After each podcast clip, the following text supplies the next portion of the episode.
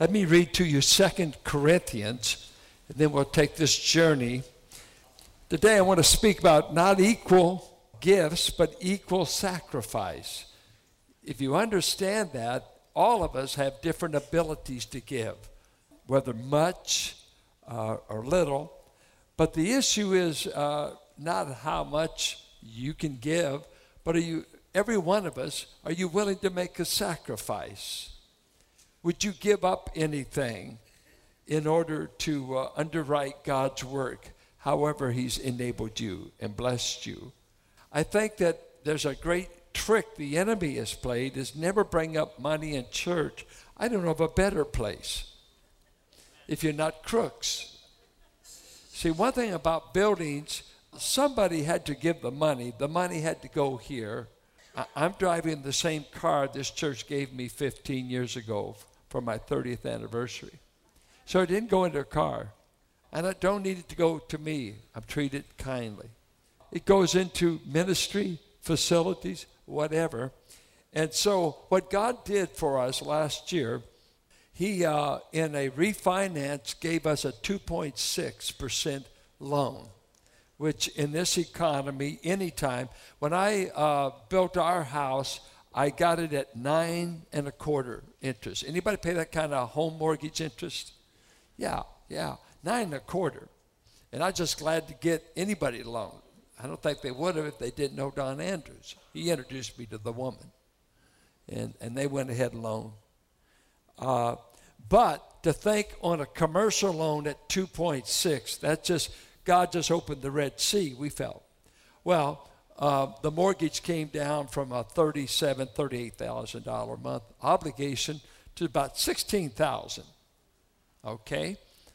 But what the elders decided to do, since we were already making a $40,000 a month payment, let's keep the payment. And I believe just even at that rate, within uh, three years, we'd pay off a million dollars on principal. If we just keep doing what we've been doing. So you say, well, why go into a stewardship campaign when, man, God gave you that great loan? We're trying to redeem opportunity, get out of debt, and save the next generation that are going to take this church on and be a great thing. Just eliminate, it's good stewardship on any level, right?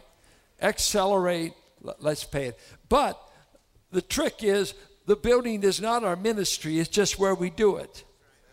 Part of it. So we're not in love with buildings, we're not just living for mortgages. No, we, we got to pay the rent. You know what? I didn't build a house because I'm in love with houses. I was raising three children and I, I wanted a plaque built and, and put it in my house that we never did do was our home a refuge for sinners and a resting place for saints. I still need to put that up in my that's what I wanted it for. Carolyn, I said, if we can just have a house of our own, we'd make it a, a resting place for God's people and a refuge for sinners. Is that good enough use for a house? When we talk about sacrificial giving, all giving from the Bible is it's a willing gift. When they were building the tabernacle, uh, Exodus 25, Exodus 35, every man gave as he was willing. Giving is never to be uh, forced. It, it's not something by compulsion. Uh, we're not fleecing you. We're presenting the need and challenging you, but God forbid we would ever fleece you. The Spirit of God has to do the inner work, just like He did in the Malins. He had to teach them. They were given the teaching, but only the heart, moved by the Spirit, would take the challenge. And so there's some of you, uh, you've never taken the challenge. You don't know giving on any level. Uh, there's some of us that were at the advanced commitment uh, uh gathering on Tuesday night uh, I had one person say, Well, they seem like the same faces. Yes, they're the backbone of this church financially. They always are the people that rise to help us meet our financial challenges. Been the same for years. We like for you to join us. We like for only if the Spirit of God does a work in your heart. It's something that should be made prayerfully. James says, if you lack wisdom, ask God. Have you asked God about what He wants you to give? Or do you dare bring it up? Uh, are you prayerfully? And I love what Bev says. Lord, this is what we like to give. We don't even know how we could. Now, don't be preposterous. Don't write down a million dollars. Yeah, this is what if God would enable, we would we're praying for the wisdom. This is the amount we feel God would have us do. And you know, you don't need faith to give nothing. You don't need the faith to give nothing. Can you trust him for nothing? Well, I hope so. It takes faith, maybe, to say, man, I don't know how, but I want to, and I believe God can enable me. Pray about that. And then, sacrificially, and we give the story out of 1 Samuel 24 that when David is seeing 70,000 people killed because of his great sin of numbering the children of Israel, and God is angry with them, and he's killing off the people. And finally, David asked God, uh, Would you spare the people? It's my sin, spare the people. And he wants to buy a field to offer a sacrifice to God. The, the field was owned by Araunah. And Araunah, no, no, you're the king. You can have it. You, you go, go ahead. David said, No, I will not give to God that which costs me nothing. And he bought it, and it's believed to be the site of where the temple was built believed to be the site of where Calvary took place, the same vicinity. He bought the property that would be used eventually to slay the Messiah, the Redeemer of our salvation. I will make a sacrifice. You will not give it to me. I will not offer that to God which costs me nothing. I want to give you an example of biblical giving, of what biblical giving looks like in the Bible just take a little uh, preview. Turn with me to 1 Kings 17. This is a cruel narrative. I would think it's one of the cruelest narratives in the Bible. And if I was an unbeliever and a liberal, I would rip it out of my Bible because of how cruel the narrative seems to be. There is a drought and a famine going on in the land. God tells the prophet Elijah, I am going to take care of you in the midst of this drought. And the one I want to feed you is a widow woman that lives at Zarephath. Go there to Zarephath. And he goes there, and when he sees this woman, she's gathering sticks, and uh, uh, he sees her and he said, uh, I want you to do something for me. And she said, What's that? He said, I want you to go home and bake me some bread and feed me. Now, now get this. We pick up verse 12 of First Kings. Bring me a morsel of bread in your hand. And she said, As the Lord your God lives, I have nothing baked, only a handful of flour in a jar and a little oil in a jug. And now I'm gathering a couple of sticks that I may go in and prepare it for myself and my son, that we may eat it and die. This is going to be our last meal. But wouldn't mercy say, oh, no, no, don't do that? Let's see the narrative. And Elijah said to her, Do not fear. Go and do as you have said, but first make me a little cake of it. Does this sound like selfishness? Uh, I, before you make your last meal, fix me one. I mean, make me a little cake of it, bring it to me, and afterward make something for yourself and your son. Well, I thank you, Elijah. That's nice. After I'm over here burping from having the, the big meal, you go ahead and die. I'll, pr- I'll whisper a prayer over you.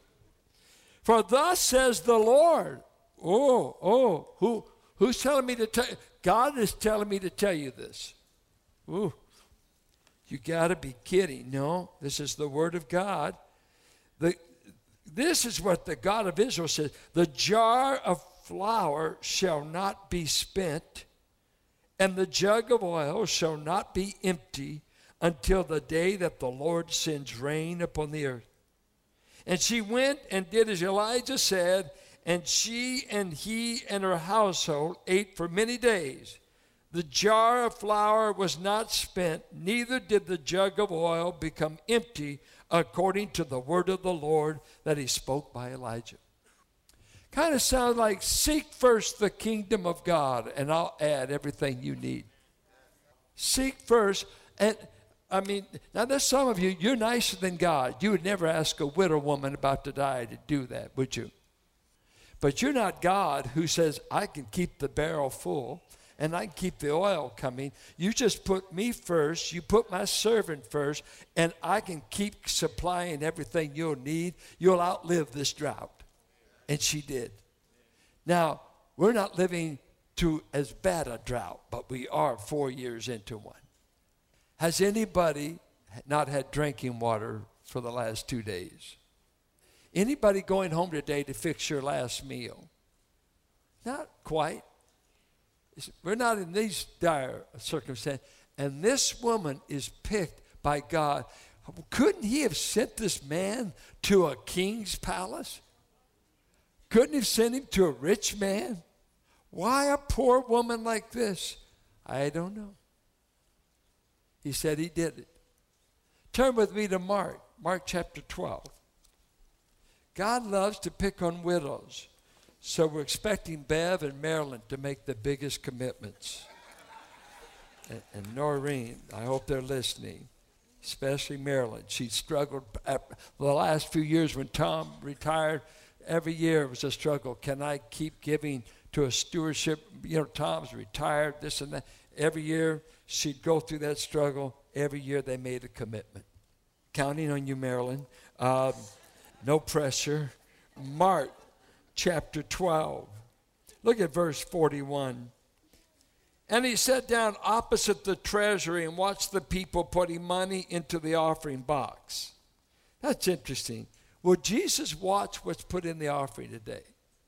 Many rich people put in large sums and a poor widow came and put in two small copper coins, which make a penny. And he called his disciples to him and said to them, Truly I say to you, this poor widow has put in more than all those who are contributing to the offering box. How can you say that, Lord? One penny? For they all contributed out of their abundance, but she out of her poverty has put in everything she had, all she had to live on. Now, is Jesus a cruel Savior?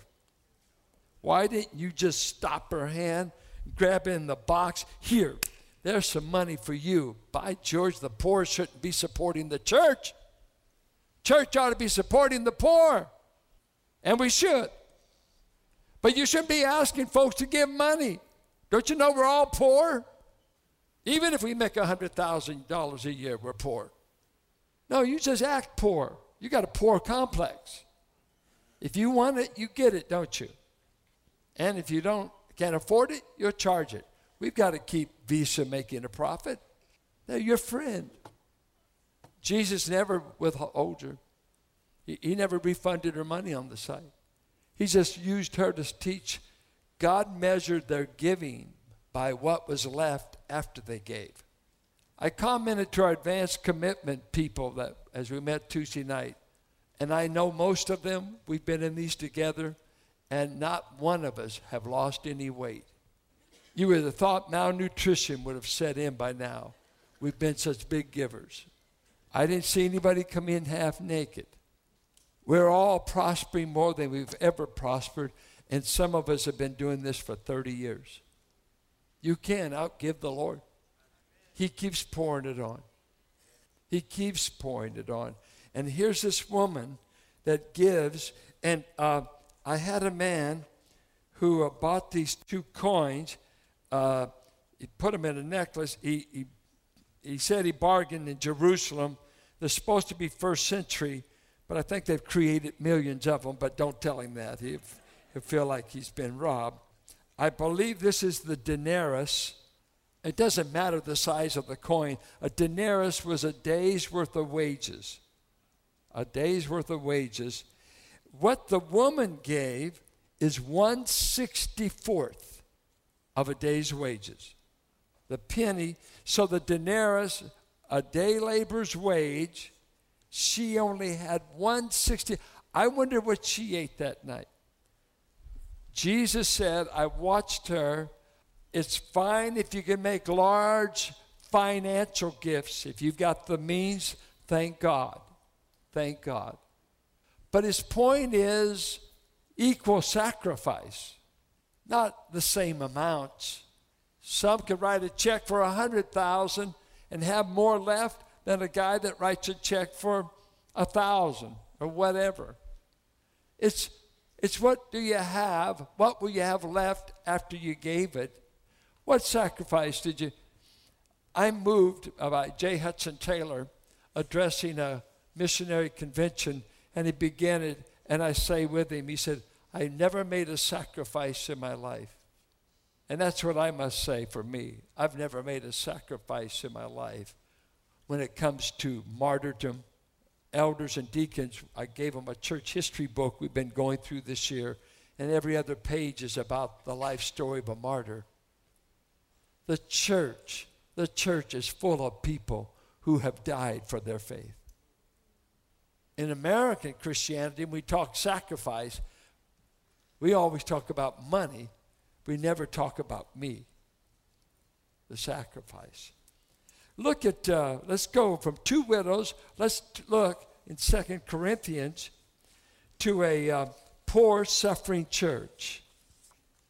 If you are looking at what is a sacrifice, the widow of Zarephath, the widow's mite, now we look at a poor, suffering church. And I just want to give you an overview. Is this sacrifice idea in the Bible? Second Corinthians 8. We want you to know, brothers, about the grace of God that has been given among the churches of Macedonia. Macedonia. For in a severe test of affliction, their abundance of joy and their extreme poverty have overflowed in a wealth of generosity on their part. Now, can you imagine that from a poor, afflicted church, that there would ever be an offering. They're under incredible pressure. Rome is taxing the daylights out of this place. They're paying, they're paying taxes even on the salt that they have in their area. Heavy taxation, uh, foreign invasion. It, it's severe, and they're in deep poverty. And the word in the Greek means rock bottom poverty. You can't get any poorer. I mean, poor, poor, poor. And he said, out of their afflictions, their pressures, and their poverty, they are incredibly generous givers. It's been shown that in America, as our prosperity has grown, our giving has lessened. Having more money doesn't make you generous. Having more money makes you tighter. It's proven. It, it, I, I don't know why uh, even my own people, just little simple things where they didn't have money. Did anybody grow up with uh, what you would consider uh, lower class people, but you couldn't leave their house without them offering to feed you? Yeah, but people would drop in our folks' place all the time, and you had to feed them. I, have noticed the poorer you are, we're so wealthy, I'll take you to the restaurant, but you can't get in my house. And don't count on me cooking unless Costco has already packaged it. I mean, come on. They gave what they had. You felt welcome. There's some places so nice, so wealthy, you're afraid to use the toilet. It's just too nice. We got to keep everything pristine. It's too nice. I mean, don't touch that. Don't touch. Duh. No. Well, it's just a, a porcelain piece you got from 13th century China. We're invested in things and not in eternal causes. I ask you, is there no cause?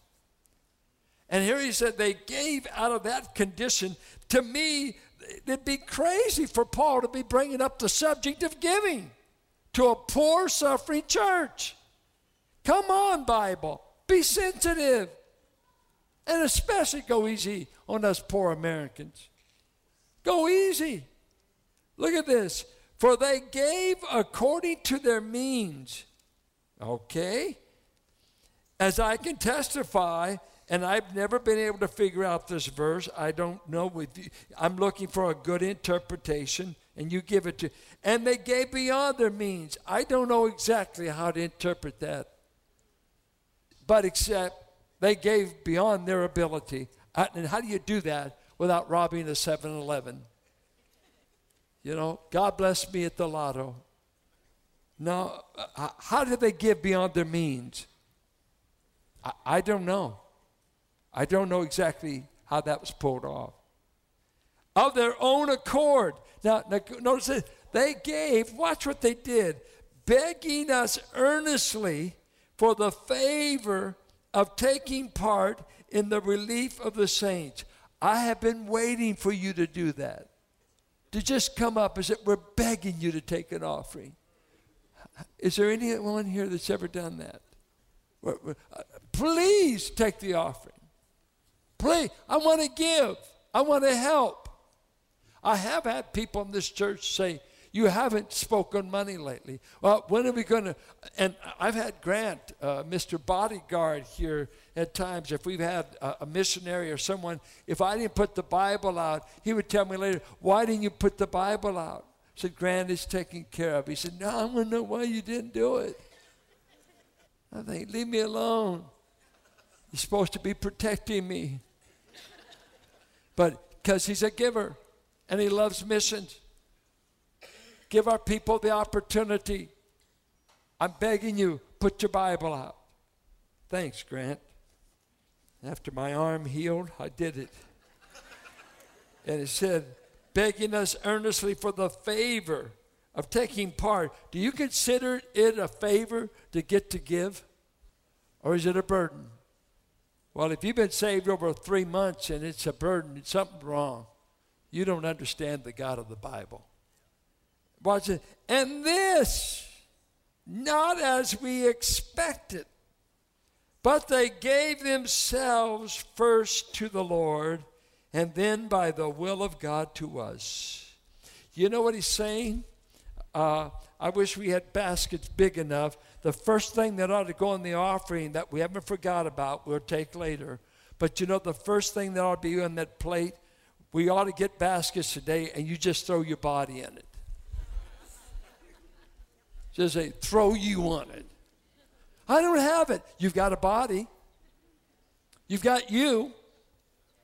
You know why we can't get you to give? You've never given yourself. God doesn't have you. You know why we beg for workers? God doesn't have you. Every person in this building ought to be a worker available. God, you've got me. Let me ask you this Have you ever, ever, before the living God said, God, take all of me. Here I am. I'm yours. My life is not my own. Uh, one life will soon be past. Only what's done for Christ will last take my body, use me. You know what income I have, you know what talent, what intelligence, you know all about me. Here I put me up first. Have you ever done that? According to Romans 6, we ought to be doing it constantly. According to Romans 12, mercy cries for sacrifice. By the mercies of God, I beg you, Give God your body so He can build something on it that won't be worthless, that won't be wood, hay, and stubble. You'll only keep what you give. What, well, God, we were looking at crowns and rewards Wednesday night. And just think of standing before the Lord and having all your life's work burn up wood, hay, stubble. Me, my, me, my, all. And he said, I want to reward those who give themselves to me. When will you give yourself to the Lord Jesus? Totally said, Take the rest of me for the, uh, take all of me for all of you. What an exchange. I'm going to ask you when I close today, not for an offering, but the offering of yourself, the greatest sacrifice that's called upon in the Bible is you He bought you. When will you say, Here, Lord, I give you your property. Do with me what you get praise out of my mouth, get service out of my body, get anything you want, Lord. I'm saved for time and eternity. I don't want to land on the other side and see all the martyrs, and I just go in there and say, Well, I was saved, secure, and I kept everything in my little, I just wanted to go to heaven. Well, anybody at Las Vegas getting drunk, we could talk them into going to heaven, but wanting to have a Lord tell them what to do is another matter. One of the heartbreaking things in church history was when there was persecution under Diocletian and other emperors that persecuted the Christian world. This happened. It's a heartbreaking piece of history. There would be men that would be pastors that would be persecuted, and they would come and sometimes in the trial, if they didn't give up their faith, if they didn't kill them, uh, they would cut off their ears, they would gouge out eyes, they would dismember the body, they would do uh, horrendous things if they didn't kill them. Many times they just outright had them burned at the stake. But during that time, many a pastor and many a believer gave up the faith. They caved in. They couldn't take the pressure. But after the persecution ended, they went back to pastoring. They picked up where they left off. And Eusebius church history records that when they came together in a pastor's meeting, after everything calmed down and the pastors could get together, they walked in and they formed two categories of pastors. They called the one the lapsis group, lapsis, L A P S I S, the lapsis, and the sufferers. And they walked in these rooms together as you got around that table, some pastors were whole, others had lost an eye,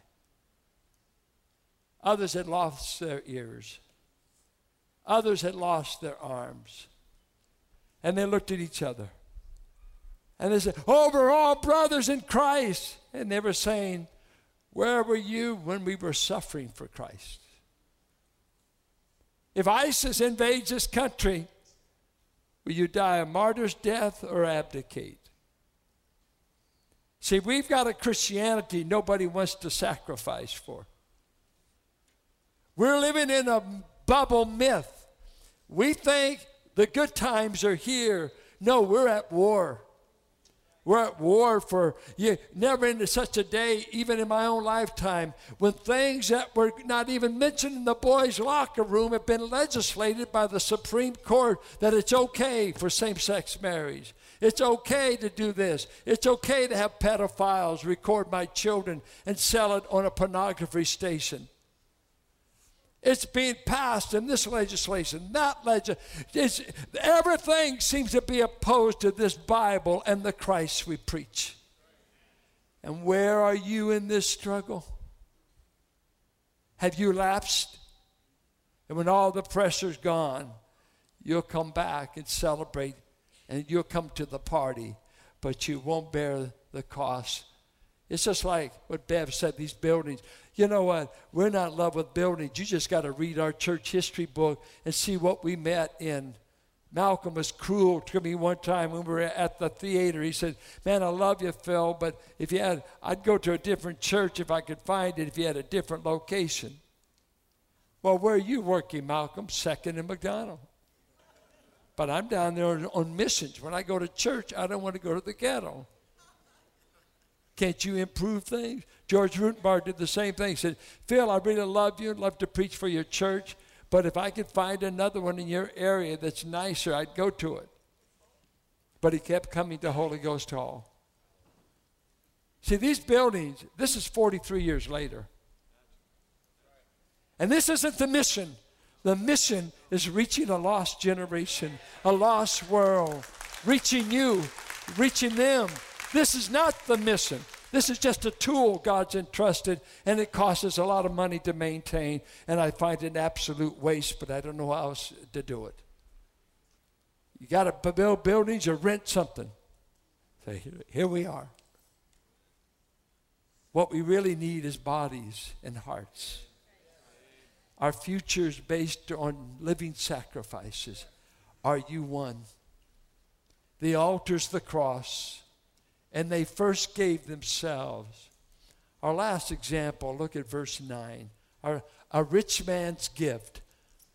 A rich man's gift. Look at verse 9, 2 Corinthians 8. For you know the grace of our Lord Jesus Christ, grace, unmerited favor, that though he was rich, yet for your sakes he became poor, so that you by his poverty might become rich. Some of the most stunning words I, I wrote out a little line here. I want you to get it. It's in the notes. A gift in time. 33 years Jesus was on this earth. And unto utter poverty has made millions rich for eternity. One Jesus who gave up a throne and angelic attendants and ivory palaces filled with spices and all the glory of heaven. He gave it up and not just became poor, so utterly poor that for 33 years he dies with only owning one garment, the one his mother Mary made for him. A man that told his disciples, The birds of the air have a place to call home, but I have no place to call home. In this world, I sleep out in the garden, uh, uh, probably Gethsemane. If Mary and Martha are there, I could stay there for a night. I, I'm kind of a just a wander around. I don't know where I'm going to sleep tonight. If you follow me, we don't know what we'll eat tomorrow. But uh, I've come on a mission. I've come to be poor, and it's going to take my poverty to make many rich. And at the foot of the cross, I think of people and their objections about giving. I write them down. Let, let me read these to you. Objection. When we ask people to give to help the poor, to help missions, to help churches, here are the objections you hear sometimes. My money is my own. I worked hard for it, and I'm not giving up what is my own. Answer Christ might have said, My blood is my own. My life is my own, then where would we be? Two, objection. The poor are undeserving of my help. These are donors that can never find anybody good enough to deserve their money. Uh, the church does not merit my sacrifice. Matter of fact, there's some things I don't like about the church. One guy said that to Robert Richardson said he didn't like the, the church. He wanted to give to God, but he just didn't agree with that. And Robert said, I'll meet you at the church next week. We'll meet Friday. Uh, and you bring the gift you want to give. And he said, uh, We'll just burn it in the presence of God, and you'll know you gave it directly to God, and you get full credit. Because this church isn't good enough for your money. Listen to what Christ could have said. Christ might have said, Why give my life for sinners? Why lay down my life for those who will never believe in me or ever say thank you? Can you imagine dying for a person that will never believe you and will never praise you and will never acknowledge you? Matter of fact, they'd rather go to hell than to ever receive you. Would you go ahead and die? He did. Thirdly, those to whom we give, whether poor, perishing people far and near, or the ministries of a church, may not be everything I think they should be. Answer Christ might have said the same thing about you and I with far greater truth. What were you worth when Christ found you in your sin, rebellion, and dishonor? Christ knew that thousands would trample his blood under their feet, that they would despise him, that they would make it an excuse for sinning more, yet he gave his own blood. Oh, dear Christian, if you would be like Christ, give much, give often, give freely to the vile and poor, the thankless and the undeserving. Christ is glorious and happy and so will you be. Give, not just to give, but for your own happiness. It is not your money God wants, it's your happiness.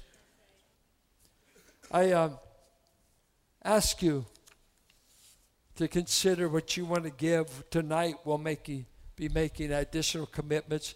We only had 62 people at our advanced commitment, and uh, among those 62 people, they committed over a million dollars. And so we're coming together tonight and see what the rest of you will do. We'd love to see $3 million at least raised. But let me give you a story. Brian Kluth told it in the daily devotional. It goes this way Back at the turn of the century, in the city of Philadelphia, a little girl, unkept, living in the tenements, a ghetto girl, poor, went to Temple Baptist Church. And when she got there, they held her out because they said there wasn't enough room in the Sunday school class. And as the little girl began to cry, the pastor came out of somewhere, I was walking, found her. She was standing outside the building, whatever. And he said, What's wrong, honey? She said, I wanted to go to Sunday school, but they said there wasn't enough room. And the pastor said she was dirty, she was unkept. You knew she was a, a poor, poverty stricken girl. He took her, he went to that class, he found her a seat, got her in there. And she attended. But within two years, that little girl was found dead at home. At home. And the mom and dad contacted the pastor, Russell Conwell, and trying to make funeral arrangements.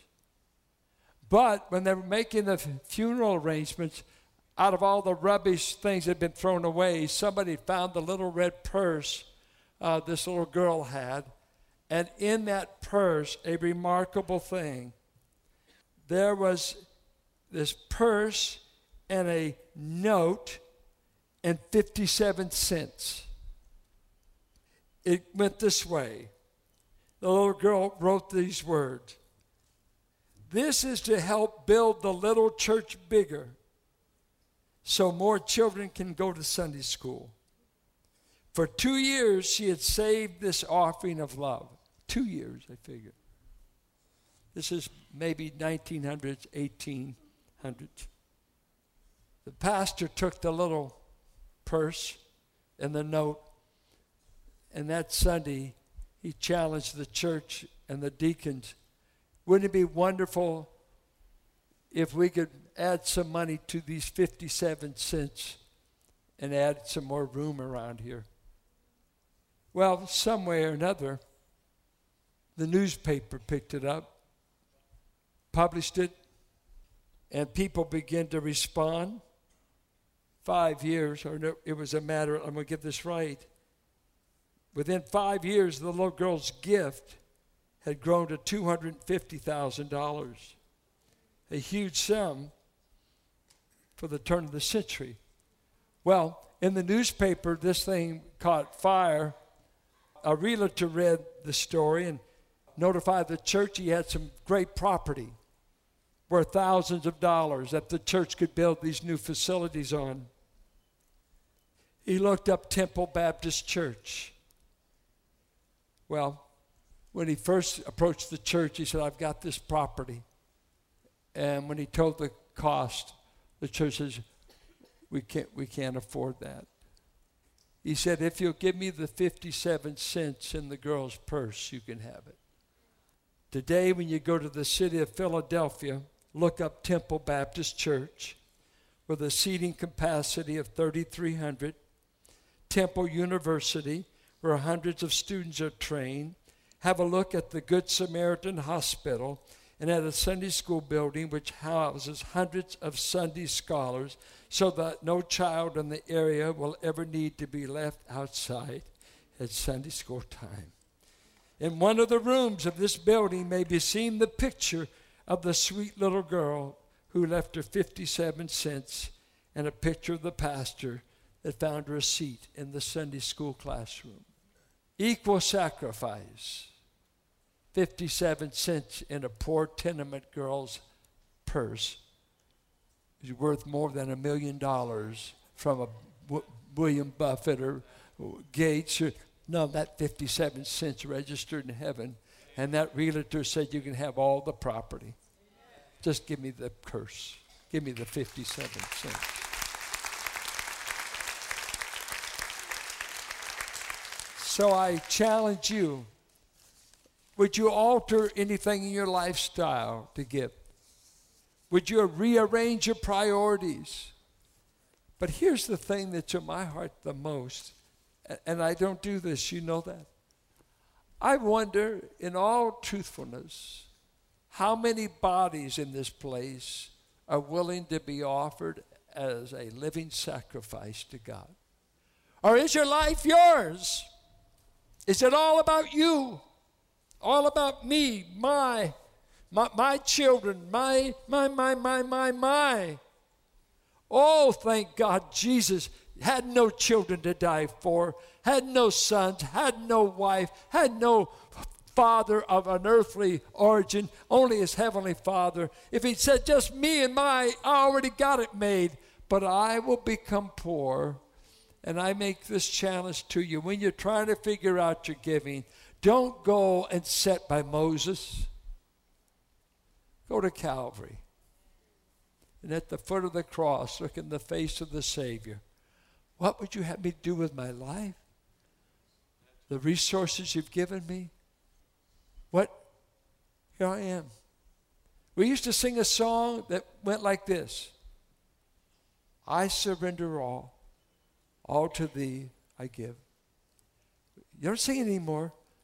Because it'd be a lie in most churches. We don't surrender anything.